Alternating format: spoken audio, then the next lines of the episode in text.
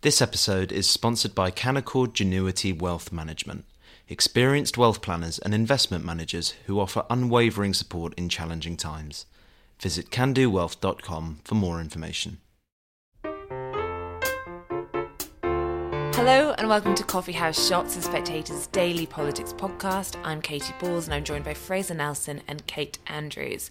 So, yesterday was Levelling Up Day, a mixed bag as we discussed yesterday's podcast, and perhaps a bag that is leaning towards negative in terms of the complaints from Tory MPs who missed out on the Levelling Up Fund, and also uh, the complaints from Labour saying, despite some Tory MPs missing out, they think it was more weighted towards the Tories and pork barrel politics. But there's another story from yesterday linked to that, which is leading in some areas.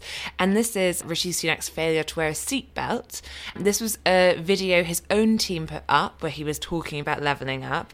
It was spotted by some that he did not have a seatbelt on despite the car being moving. And now Lancashire police are looking into Rishi Sunak.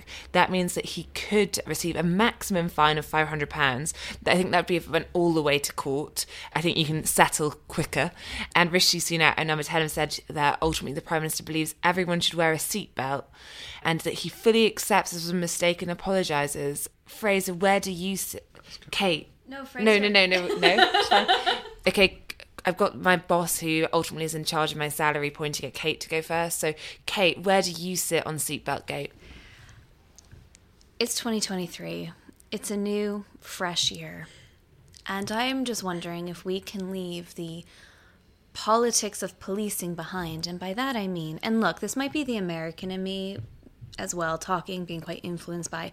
I don't want to dub you in, but you're quite bad at wearing a seatbelt. What's been happening in the States over the years. In the taxi cabs, I know I am. Not in a car, though, be very clear. I'm an excellent driver. Always wear my seatbelt. In taxi cabs, you're right, Katie. I'm willing to put my hand up. Okay, but back, back, back to the politics, sorry. Back to the politics. So, Was yeah. it- your, your freedom loving extends to being generally against bank seat seatbelts, is it? In black cabs. Okay, words right, being right. put in my mouth. Let's focus on Rishi for now, and then let- then let's turn maybe on it's Kate. the Let's bi- position maybe maybe it's the biased American in me. Maybe it's maybe it's the fact that I too have not worn a seatbelt in the back of a taxi. But ultimately, I am sick and tired of people using the police and using the law to go after politicians. This is not healthy. It's not good. Trying to arrest or fine or get your fellow politician into trouble because you disagree with their politics is a really, really bad precedent that we're setting. And again, the reason I say the American in me is partially talking here is because we in the States, you know, just now have a system where it seems like when someone gets elected, you just try to use the law to get them out of power, or you try to use the police to do whatever. And this is obviously a really, really, really small example of that. But I don't think anybody, anybody believes for a second that they're going after Rishi Sunak for not wearing a seatbelt because he wasn't wearing a seatbelt. It's because he's the prime minister. But as prime minister, should he not be following the rules? Sure, and he's apologized for not doing so, but like, why are the Lancashire police investigating this? This is so deeply unhealthy in a democracy. It's only happening because of politics, and that's what makes me. I'm not saying that it, politicians are above the law. In fact, with COVID, it was so important to prove that they weren't when they were breaking the rules. But, you know, in day to day stuff like this, where he's apologized already, just like any other person would apologize, don't involve the police. It's just ludicrous. Fraser, is this a good use of police time? Yes, very much so. I'm delighted that Because I police mean, are- the police seem a little bit Absolute stretched nightmare. at the moment. No, this, this is important. Um, unfortunately, if politicians make laws, they need to cope with the consequences of that. Like, take, for example, when the Welsh police investigated Tony Blair because there was a book in which Blair was supposed to have shouted bloody Welsh at the television. And then he was then investigated by, um, I think it was Ian Blair at the time, for potential hate crime. People were saying, what a waste of police time. No, I couldn't think of a better use of police time because at that moment, Tony Blair would have been confronted with the implications of the hate crime laws which he passed. It meant everybody, even him, could be investigated by the police for something that obviously wasn't an offence. Now, if the Prime Minister doesn't like this, they should change the law. I You think- want him to change the seatbelt law? Yes, of course. I think it's ridiculous that people in the back seat should be required by law to wear a seatbelt. Okay, so you're Okay. the real radical. I no, see. wait, wait. I don't So think this it's could be this could be like a manifesto pledge. Look, by the way, uh, uh, look, t- t- w- w- what Kate, take, taking Kate's uh, motherland, America, right? There are 32 states that require back, bank seat belts to be buckled up, but a whole bunch of states who don't. Now, when I was younger, my sister and I were in the back of a car. We used to bounce around like beans in a rattle. Didn't do us any harm at all. I don't think this this kind of health and safety culture is overreaching. So, if politicians are willing to mandate people to follow these laws, they themselves shouldn't complain when the police come after. them. Fraser, okay, it is 2023 though. We can move out of the COVID mindset. Like it's okay. It's okay now. It's we're, I'm going to coax you out of it. This isn't to do with COVID. look, the, the, but- the hate crime thing wasn't to do with No, COVID. no, this but- is about politicians having to experience the repercussions of a laws which they pass. And if they think those laws are too excessive, then they should do something about I that because they're the ones who make the hangover. laws. I think this is a hangover from like the curtain twitchers and the very serious allegations put against many government figures for breaking the laws that they set for us during COVID. But I, I think that we, we have to get the balance right here.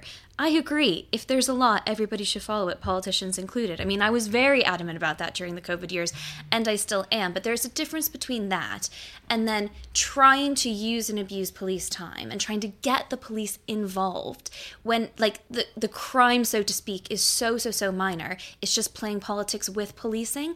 That is what I'm really uncomfortable Look, if Rishi. Sunak doesn't think that the police should be actively going out to pursue people who don't wear seatbelts in the back of the car, he ought to change the law to make that the case. I, I, I'm afraid to say that um, I, I think if I, if I were running a police force, I would be absolutely applying the book of the law to any politician seen to transgress it to give those politicians pause for thought. Like right now, for example, the um, the laws. Like I think Tom Tugendhat was recently done for trying to use his phone as a sat nav in his car. Now, I I myself was done for that. If you ask me, completely Getting personal. well, well, look, there I was stuck at the lines, and I was um, picking up my phone, which just fell from my dashboard to consult Waze to find out if I should turn right or left. No conceivable threat to anybody's safety, and yet I was prosecuted uh, for using a mobile phone while driving. I wasn't. I was consulting a sat nav. Now I contested this and went to court. And I was able to get, win half a victory, right? But it was still um, I'm sorry, this is still just fundamentally different. I'm not saying politicians shouldn't have run ins with the police when they're being accused of something that perhaps they need to look at again. I'm saying I don't like it when the public and I don't like it when the other party uses the police to go after a politician. No, I think the highest standards should be set. I think the mobile phone laws need to be reformed to take the, account of the fact that people use them for sat navs now. And I think that if we don't think the police should be doing this, the police should be given clear instructions as to what crimes to pursue and what not to pursue. It is woolly, badly defined laws which create most of the crazy situations, which the police wrongly get blamed for. The police will do what they're told. Ultimately, they enforce the law. They're given guidance and by politicians, and the laws are set by politicians. So, if um, Tom Tugendhat thinks that the laws on mobile phones are woolly and ought to be redefined, let him be the one who redefines them. I want to know Fraser- what Katie thinks. Well, today I'm presenting, and I've got a question for Fraser on this, which Wait, is wait, wait, who do you think she agrees with you and me, Kate? That's what I want. I'm trying to figure it out in her eyes. Can it's you, unclear. can you give us a clue, Katie? I think she's like really pro seatbelts, so I think she disagrees with Nick. both of us. She wants him in prison already. She's like, yeah, I crack don't, that I don't know why whip. he's still walking around. Um, Well, she's you know already I called mean? you out for not wearing them in taxis. I, I think of all the things currently facing the police, this is not a good use of police time to look into the seatbelt. It- But also, if he's going to have the rule, then he should probably stick to his own rule. But. I, I don't think we need. I don't think we need uh, a running commentary and Lancashire Police opening a case file and an investig. It reminds me of last year when we had actually, as, as you kind of touching on, the party. It was a slightly different thing, but like you know, is it the same time period that would be if it if it was a, a normal citizen who did this? I, I think it, it can Right. feel that it's a bit treated a bit differently if it's a prime minister, and I think the law should apply equally. I do wonder though, in terms of the politics, which is obviously such a thing was made last year in, in the midst of Partygate about a fixed penalty notice and how it meant the prime minister received one, Rishi Sunak too. Fraser, do you think if Rishi Sunak does receive a fine for this, that is going to be something that can be weaponised? Because to Kate's point, there's definitely a point where the Labour and the Lib Dems are trying to make this seem very scandalous. do, do you think it is politically uh, damaging in any way? Well, this probably is the first thing Maybe- wrong that Rishi Sunak's done in his life, right?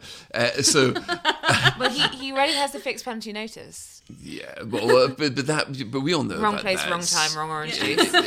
yeah, yeah, e- exactly. So I think, look, if, if he does get done, it will be. There's many things you can say about Rishi Sunak, but you can't really say he's a lawbreaker. The guy is. This will, I, I I guarantee this will be his first brush with the law, and Brush with the law. it will be.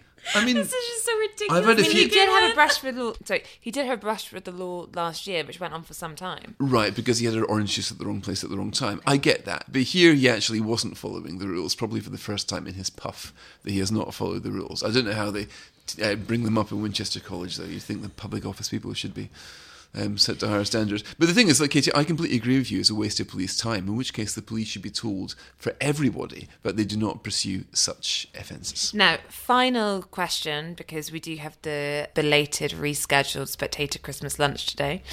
Um, From 12 to 12. We'll see. Though obviously, if something happens, we will be covering it because we are diligent. Now, we've spoken quite a few times this week on the podcast about Keir Starmer going to Davos, Rishi Sunak staying at home, and I think there was a sense that it's quite clear why Keir Starmer wants to go to Davos. But there are a few things that have happened since he's gone. So the first is the front of the eye today is EU leaders want Keir Starmer to be prime minister, which I. I don't think was probably the front page the Labour HQ were dreaming of when they're thinking about those red wall seats. And then secondly, an interview on a, a rival podcast, we could say, the News Agents podcast. Keir Starmer asked by Emily Maitlis, Davos or Westminster, which does he prefer? And he says Davos. What a ridiculous answer. Yeah. So we were speaking at the start of the week, Katie, about how sort of everyone was winning from Davos this week. The Conservatives staying in Westminster, and Keir Starmer and Rachel Reeves going to Switzerland to try to look pro-business. But it's one thing to look international and one thing to look pro-business, and it's another thing to double down on the beautiful, luxurious resort town as your preference to the politics going on at home. And Yeah, and he points out, is, I think he goes on to caveat the answer, saying it's a tricky, um, you know, there's lots of hostile tribal tensions in Westminster, but still, you know, maybe most of us prefer a ski, ski resort, not like in ski. And obviously, there there are no hostile tribal tensions between international leaders or anything. So, like you know, I'm sure it's just a, a dream. Yeah, look, it was the wrong answer, and that I headline about the EU sort of endorsing Starmer doesn't doesn't particularly help him either. And it's um it'll it, it'll it'll be frustrating for the Labour Party because this week you have Rishi Sunak and the Conservatives really frustrating a lot of those levelling up constituencies, the red wall seats, who feel like they're not being paid attention to in this round of funding. And Labour could have capitalised on that. But of course, you know, you read that I headline, and a lot of those Brexit voters in those red wall seats might be thinking to themselves, well, you know, we're not getting our train station this time round, but do we really want to return to who the EU is endorsing for Prime Minister? Not so much. I imagine you might have been able to have a headline saying that Davos would like Keir Starmer to be Prime Minister as well. It's probably true. But interesting that he basically feels politically he, that, that this doesn't harm him. And this would be the sort of anathema for Rishi Sunak to be. If you ask the question to him, there's no way he would say anything nice about Davos. He feels exposed there, and it's one of the common sort of concerns you, you, you see on social media, WEF so and so. You know, like when when uh, Jacinda Ardern um, quit as Prime Minister of New Zealand, a lot of her critics were saying that w, WEF Cindy, as they call her, has been. Um, you know, she, she came back from um, Davos and got her marching orders. I mean, it's a weird conspiracy theory which seems to worry the right a lot more than it does the left. But as to what exactly happened to Jacinda Ardern, that's a subject for our Saturday podcast tomorrow. Do check it out. Thank you, Fraser. Thank you, Kate. And thank you for listening.